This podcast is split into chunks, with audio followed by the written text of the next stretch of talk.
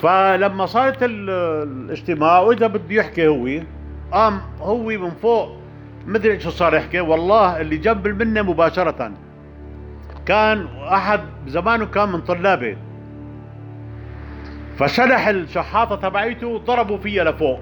وخلال ثواني انشلح عليه لفوق أكثر من ألف شحاطة. زتت فوق وسحطوه لورا ونزلوه نزل من ورا من ورا البريد وما بقى نعرف منين راح ومنين اجى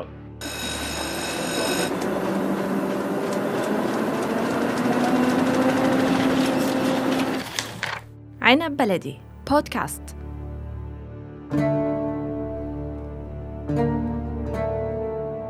أحداث الستينيات في سوريا مليئة بالتفاصيل السياسية الاقتصادية الاجتماعية وتلك المرحلة قادتها الانقلابات السياسية والعسكرية والخيانات وكثرة المنافقين والمأجورين بالإضافة إلى تجار الوطن والوطنية. ضيفنا اليوم عمره أربعة وثمانون عاما وهو شاهد عيان على سنوات مضت من تاريخ سوريا السياسي وتجربة وتأسيس العمل النقابي فيها. محدثنا اليوم المهندس علي غبشة من أبناء مدينة إدلب.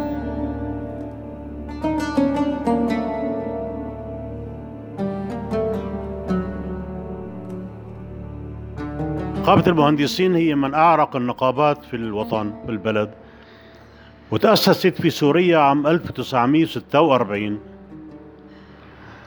وكان في نقابتين بسوريا نقابي في الجنوب مركز دمشق ونقابي بالشمال مركز حلب.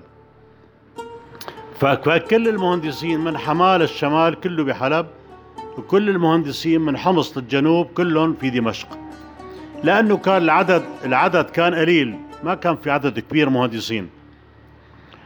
واستمر هذا الوضع لسنة 1972 مرت عدة يعني عدة نقباء بيناتهم كان خير الدين حقي بيناتهم آه، في كريم بدورة في بيناتهم محمد مدني. يعني في عدة مهندسين مر عليه على على البلد. أنا ما بذكر بالضبط يعني بالضبط عدد أو بهذيك الفترة مين اللي كان.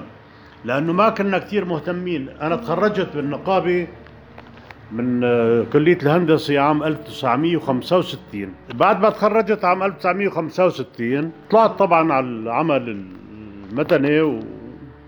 وصرت أشتغل وخدمت عسكري وبعدين طلعت رجعت كمان على العمل الصناعي. في سنة 1972 طلع حافظ أسد مرسوم جمهوري دمج النقابتين مع بعضهم البعض وقال يؤسس في سوريا نقابة للمهندسين نقابة مركزية للمهندسين مركزها دمشق. ولها فروع في كل محافظة يحدث فرع لنقابة المهندسين. 14 فرع في سوريا كل فرع في له رئيس فرع وأعضاء فرع وله نظام داخلي بيدير النقابة بشكل كامل. وقال طبعا المرسوم حدد قال كل محافظة بيبلغ عدد المهندسين فيها خمسين مهندس وما فوق بيأسسوا فرع في هذه المحافظة. والمحافظة اللي ما فيها عدد مهندسين يصل إلى الخمسين بينضموا هدول المهندسين لأقرب محافظة لهم فبسنة ال 72 لما طلع المرسوم يعني صرت أنا آه، أرقد الحقيقة من مكان لمكان لحتى نأمن خمسين مهندس. كان بالمحافظة المهندسين المكاتب ومهندسين الموظفين في كل دوائر الدولة وصلوا حوالي تقريبا أقل من 40 مهندس. بس في مهندسين من إدلب في مهندسين من إدلب بيشتغلوا بالوزارات بالشام بيشتغلوا بحقول بالبترول بالرميلان بالآبشلي فرقدت صرنا لحتى جبنا وصلنا وين في مهندسين في كل موقع. وأخذنا أساميهم قلناه وأخذنا تواقيع منهم انه هن بدهم ينتقلوا يسجلوا بفرع إدلب اللي بده يحدث جديد. حتى جمعنا عدد مهندسين 52 واحد وبالتالي أصدرنا قرار من فرع حلب بتشكيل فرع في إدلب. 52 واحد وحددوا لنا موعد انتخابات. طبعا كل المحافظات حددوا شكلوا فروع وحددوا موعد انتخابات لكل بكل فرع. متجبني نحن تحدد انتخاباتنا وصار ترشيح. طبعا هون دخلنا في صراع نحن والحزب. يعني أنا بالأصل في سنة 1963 لما صار الانقلاب تبع حزب البعث أنا كنت في الجامعة بكلية الهندسة أنا دخلت كلية الهندسة بسنة 1960 61 وتخرجت مهندس سنة 1964 65 يعني أنا صار لي هلأ مهندس 58 سنة فلما يعني تخرجنا من النقابة ونزلنا طبعا للعمل. لما صارت الفرع وطلع وتحدد الفرع وبده يصير انتخابات أنا بسنة 63 ب 10 نيسان بعد شهر ويومين أنا كنت بالسجن. لأنه أنا كنت تقريبا عبدير الاتحاد الطلبي تبع الجامعة ونحن كنا ناصريين وكانت الجامعة يعني على الأقل 90% ناصريين. يعني كان تعرف التوجه كان الأم العربي والقومية العربي والوحدة العربية وعبد الناصر وكنت أنا بستلم اتحاد الطلبي تقريبا كله.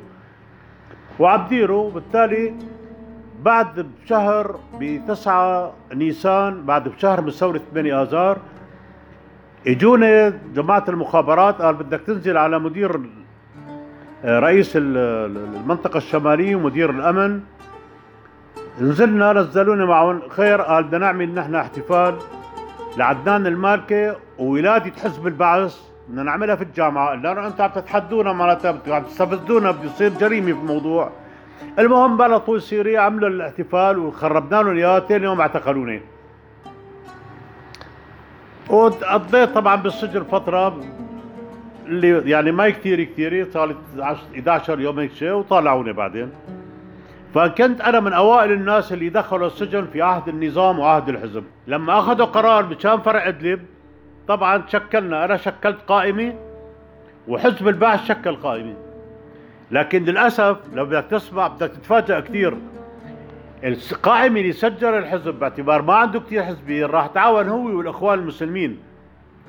ونزل ونزل رئيس رئيس فرع اسمه مهندس ديبا بدوي من معرض مصرين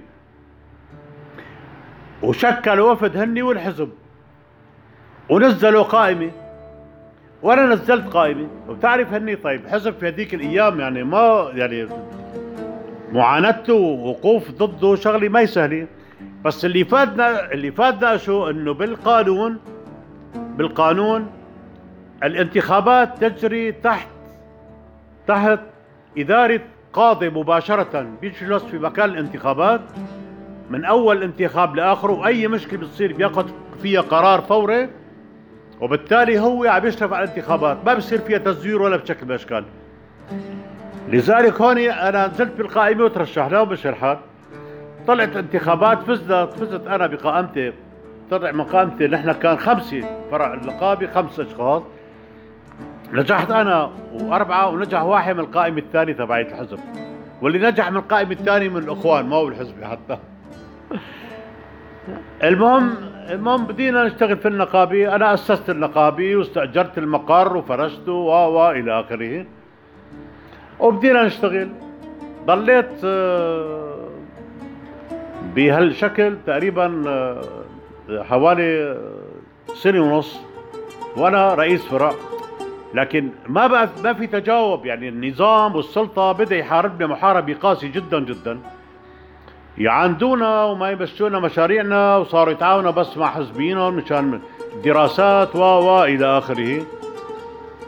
فلما الحقيقة الوضع صار كثير بالنسبة إلي غير يعني ما بقى طبيعي يعني صرت أنا مزعج بالنسبة للنقابة وزملائنا صاروا يتأذوا ماديا يعني واجتماعيا وإلى آخره. فعندئذ آه، كان ما في حل قدام مني يعني الا انه أنا يعني أترك النقابة واستقيل من النقابة ويرجعوا بعدين يسووا آه، انتخابات جديدة ويطلع واحد حزبي كان مدير مواصلات اسمه عبد العزيز كذا ومشي الحال واستمروا بعدين بالعمل. وأنا طبعا تركت وصرت انتهيت في في شغل الهندسة وإلى آخره.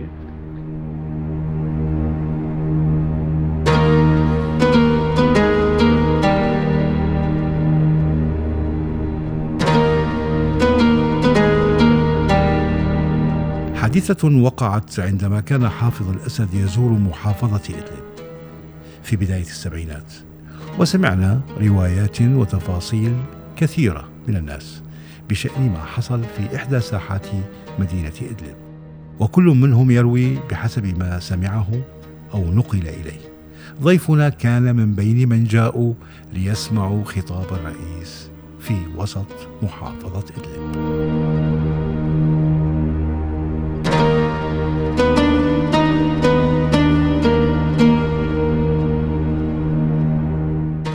لما صارت الحركة التصحيحية حافظ أسد ما عنده حدا حتى بالحزب ما عنده حدا. حتى فرع الحزب في إدلب وفروع الحزب في كل المحافظات كان ضد حافظ الأسد. لأنه المؤتمر العام اللي انعقد للحزب في دمشق حضروه 110 أعضاء للمؤتمر العام تبع الحزب. 96 عضو مع صلاح جديد. و14 عضو مع حافظ أسد. من بيناتهم كان عبد الله الأحمر وكان مصطفى طلاس وكان عبد الحليم خدام. هدول من بين ال 14 واحد. فطبعا هو المؤتمر المنعقد كان باحدى السكنات العسكرية.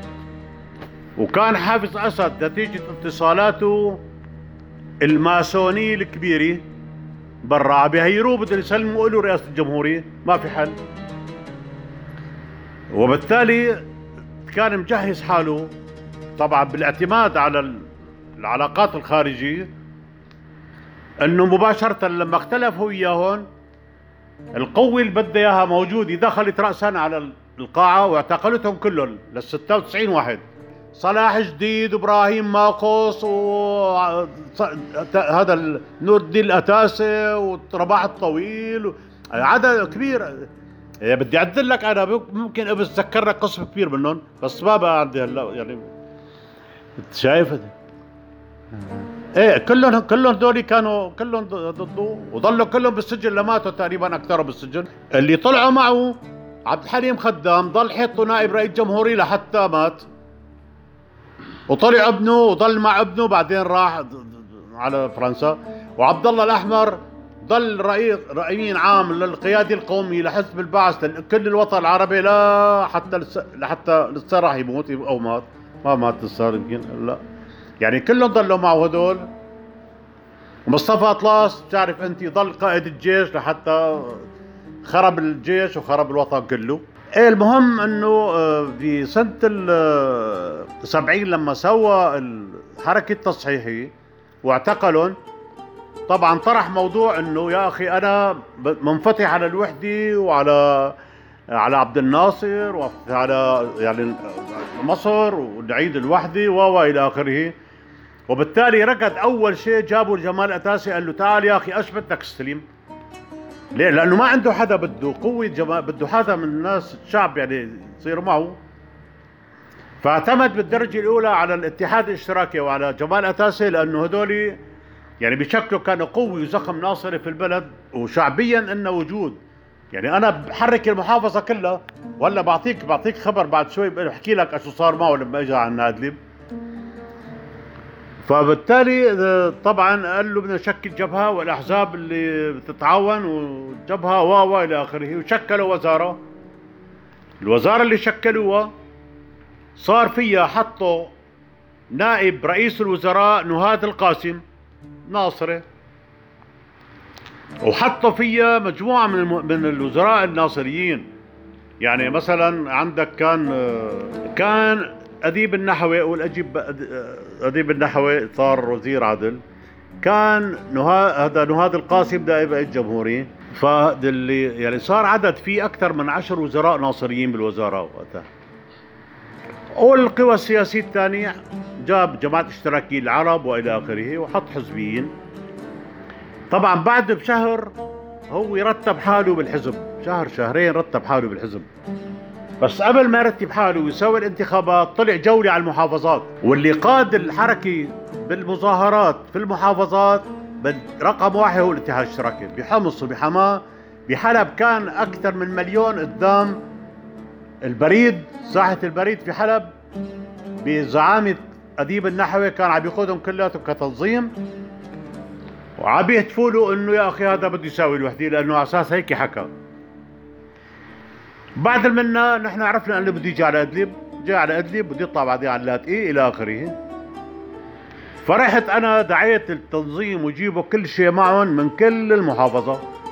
وحددنا مواقع يوقفوا فيها اللي جاي من سرائب ومن من سربين ومن أبو الظهور وين يوقفوا؟ واللي جاي من معاط مصرين وحزانة وكله وين يوقفوا؟ واللي جاي من أرمناز وثبت خيرين واللي جاي من ريحة كله واجتمعنا في ساحة هنانو.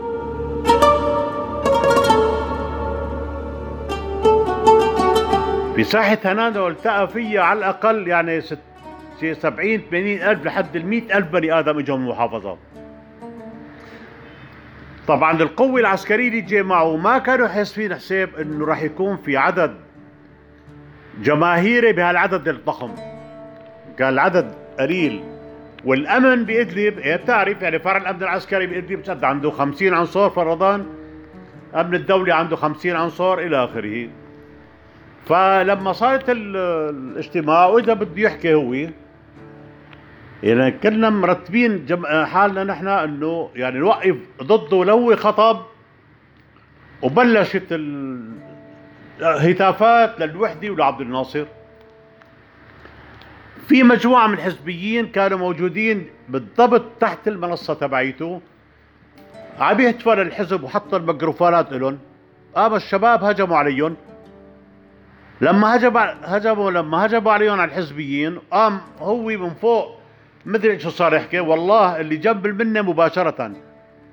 كان أحد زمانه كان من طلابه. فشلح الشحاطة تبعيته ضربوا فيها لفوق.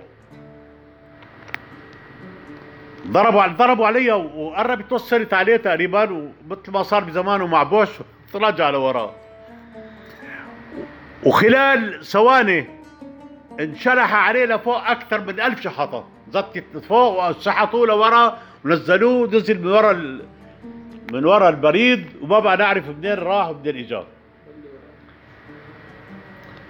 هلأ في ناس بيقولوا إنه ضربوا بندورة وضربوا بيض وما شو هذا كله ما صحيح الكلام. أنا على مسؤوليتي كان الضرب كله عبارة عن أنادر وشحاطات كل يصحوا يضربوا لفوق. لأنه وين؟ يعني على مؤاخذة بهيك مظاهرة. وين البندوره وين البطيخ؟ وين حتى يكون موجود؟ ما في. يا ما طالعين نحن طالعين لنهتف. بعد منا علقت علقت معركة باليد بالعصي بيننا وبين الأمن. طولت أكثر من حوالي ساعة. اعتقلوا في عدد من المتظاهرين ونحن نهجم على السيارة نقلبها كلها وننزل اللي فيها. عددنا كبير يعني نحن بالنسبة لهم ما بقى ولا بقى بيقدروا بيسترجوا يستخدموا الإطلاق النار. لحتى بعدين بالأخير صرنا طبعا فضينا شوي شوي وما خلينا حدا يعتقلوه. وبعد منا فرطت هاي المظاهرة وخلص الكل بيرجع على بلده. وهو من وقتها غضب على قدي بغضب لا يصدق. غضب غضب لا يصدق. صارت إدلب أسوأ محافظة لا فيها مشاريع ولا فيها ولا حكومي إلى علاقة. تركوا البلد بي بي بي بي.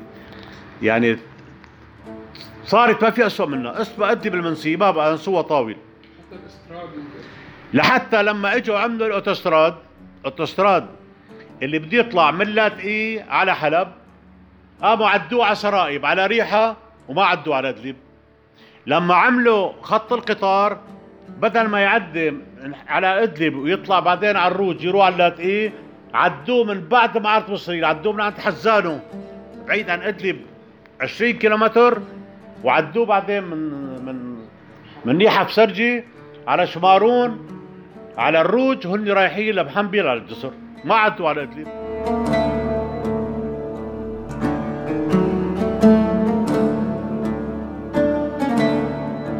ضيفنا عاش أيام الوحدة بين سوريا ومصر. ومرحلة الانفصال بين الدولتين. وهناك أسئلة وتساؤلات كثيرة حول الإيجابيات والسلبيات. لذلك المشروع العربي الذي كان مطلبا لكل مواطن عربي.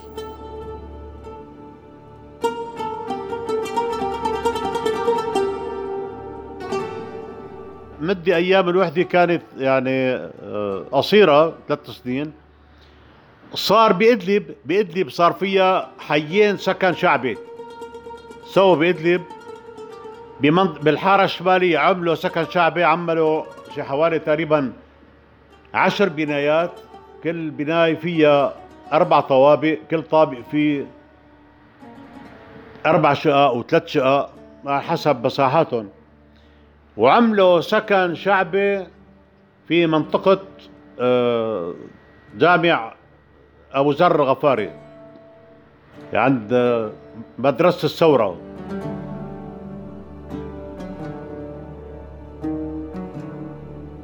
لأنه اللي صار في أيام الوحدة فتحوا مشروع ضخم جدا على مستوى كل سوريا. اسمه المشروع اسمه المشروع كهرباء ومي لكل القرى. فكل القرى صاروا يحفروا فيهم آبار.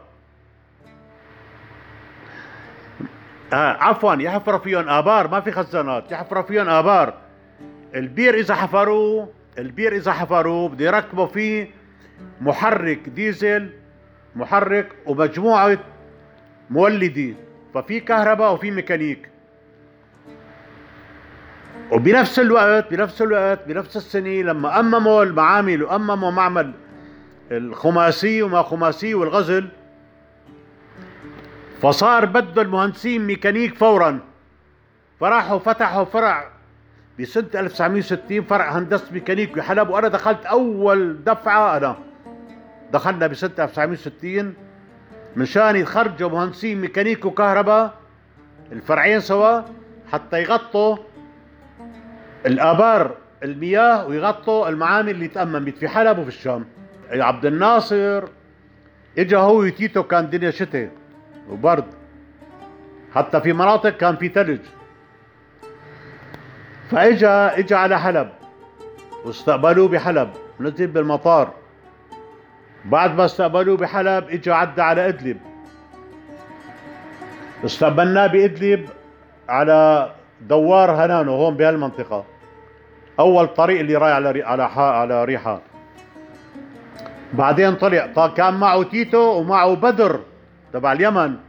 البدر وتي وتيتو كانوا معه بعد طلعوا بإدلب طلعوا على الجسر طلعوا على اللاتيه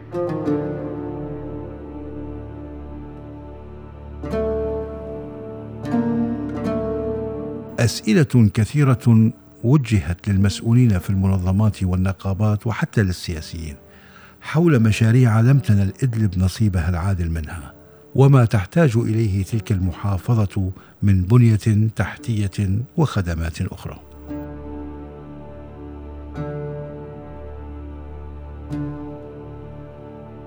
في كهرباء كانت كهرباء كلها محركات ديزل. لك لأنه سد الفرات ب 58 59 كانت دراسات سد الطبقة اللي جنب الرقة كانت جاهزة. وفي مباشرات فيها بسيطة لما اجى الحزب بعد منا لما اجى الحزب بعد الانفصال تبنى الموضوع وبلشوا يشتغلوا فيه و...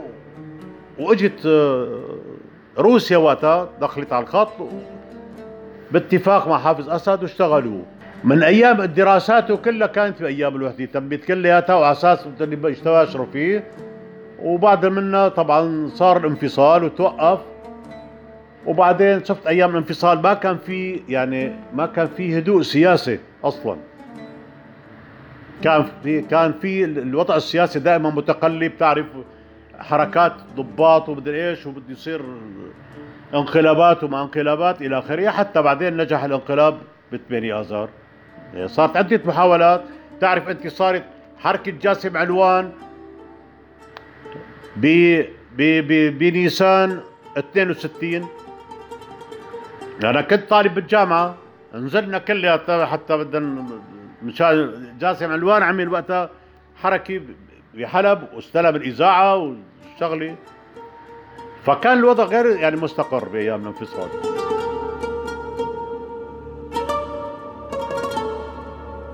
في منتصف السبعينيات تغير أسلوب الحكم وظهرت الخلافات بين الأحزاب. وتبين أن هناك خططا وضعت لإضعاف الحياة السياسية في سوريا ولتلك المرحلة بالذات. هناك وقائع وشواهد على ذلك. هلا استمر الوضع طبعا النقابي لسنة 1980 بسنة 1980 أنا كنت آه، جيت للجزائر بعد ما طلعت من البلد من, من الوضع السياسي. وجيت في آخر 79 وكان في انتخابات للنقابة. والمحافظ إذا عين عين آه، واحد إنه هذا بده إياه هو يصير رئيس نقابي. فصار صراع بيني وبين الحزبيين. وإجا فرع الحزب رئيس امين فرع الحزب عم بدي أجيب زيد أحمد. وحمدو حجه لعندي عن نقابي يفاوضوني إنه يا أخي أنت خذ ثلاثة واترك لنا اثنين لأنه فرع النقابي خمسة. قلت له أنا ما بدي شيء. خذوا أنتم هي عشر أسماء حزبيين أعضاء عاملين خذوا منهم خمسة اللي بدكم ياهن بس هذا النقال محافظ هذا سيء حرامي نصاب محال محال للرقابة والتفتيش. ثم مدان ثم محال إلى القضاء والآن الآن في القضاء دعوته رايحه تخلص ودان فيها. شلون بدي اقبلوا أنا أصير هذا نقيب علي مهندسين. اختلفنا مع بعضنا سوينا انتخابات. وبتعرف هذيك أيام كمان بال 86 اللي هذا توفيق صالحة كان حاكم عسكري هون هو حاكم عرفة. وعم بيقتل العالم في دير في في جسر الشغور بإيده عم بيقتل الخلق بالمظاهرات. ب 86 فنزلت أنا بقائمي ضد الحزب وسقطت قائمة الحزب. وسقطت له هذا اللي اختاره هو وطلعت أنا رئيس نقابي سنة 1980 طار عقلهم وعقل الحزب كلهم ما ضلوا ضلوا مصروعين أشهر بينهم وبين حتى القيادة تبعيتهم. يا لطيف قصار شلون هذا بيخترق هذا وبياخذ إلى آخره؟ أنا الحمد لله محبوب بيعرفون الناس مستقيم. وبعدين عندي يعني أنا كنت أشتغل في المدينة هون أنا كنت رئيس جمعية تعاوني سكنيه فعم نفذ نفذ مشاريع بالأمانة لهالناس عم سلمهم بيوت. البيت اللي عم سلمهم إياه حقه بالسوق عشر أضعاف إذا ما قلنا سبعة من أضعاف. وما في ولا جمعية كلهم بتعرف سرائين حرامية كلهم من طرف الحزب. وأنا الحمد لله شك يعني هلأ في حارات بإدلب بيقولوا مساكن الغبشة ومساكن الغبشة لهلأ ما فلذلك كان كثير الحزب متضايق مني مثل الوضع الشعبي اللي أنا بدي فسقطت القائمة سنة 1980 وصرت رئيس نقابي ثاني مرة سنة 1980 بعدين صرنا نشتغل بالنقابة صرنا نشتغل ضد النظام. نعمل إضرابات ونعمل بيانات ونعمل اعتصامات. كمان ما مضينا تقريبا سبعة ثمان اشهر في النقابة قام طالع رئيس جمهورية مرسوم حل النقابة وحل النقابات كلها وغير القوانين وغير طريقة الانتخاب لحتى صار هو يعين النقابات على كيفه. بعد احساس اخوان العالم كلها جبنت وخافت وما حدا يسترجي فك تمه واحد وأخوه ما بيسترجي يحكي عن النظام. مين يسترجي بقى؟ ما بقى. لهلأ الناس خايفين من أيام الثمانين. هلأ هلأ نحن بوضعنا الحالي والهيئة عم تحكم هون. خوف الناس مستمد من هذيك الأيام الخوف اللي كانوا فيه بهذيك لأنه الصح أخي الكريم صار السحل بالشوارع يرطل واحد بايديه وجريش حطوه لحتى يموت بالشارع أنا شايفها في عيني. إيه طيب هذا شو بدي أساوي؟ هذا بدي إجباري بدي العالم ترتهب تخاف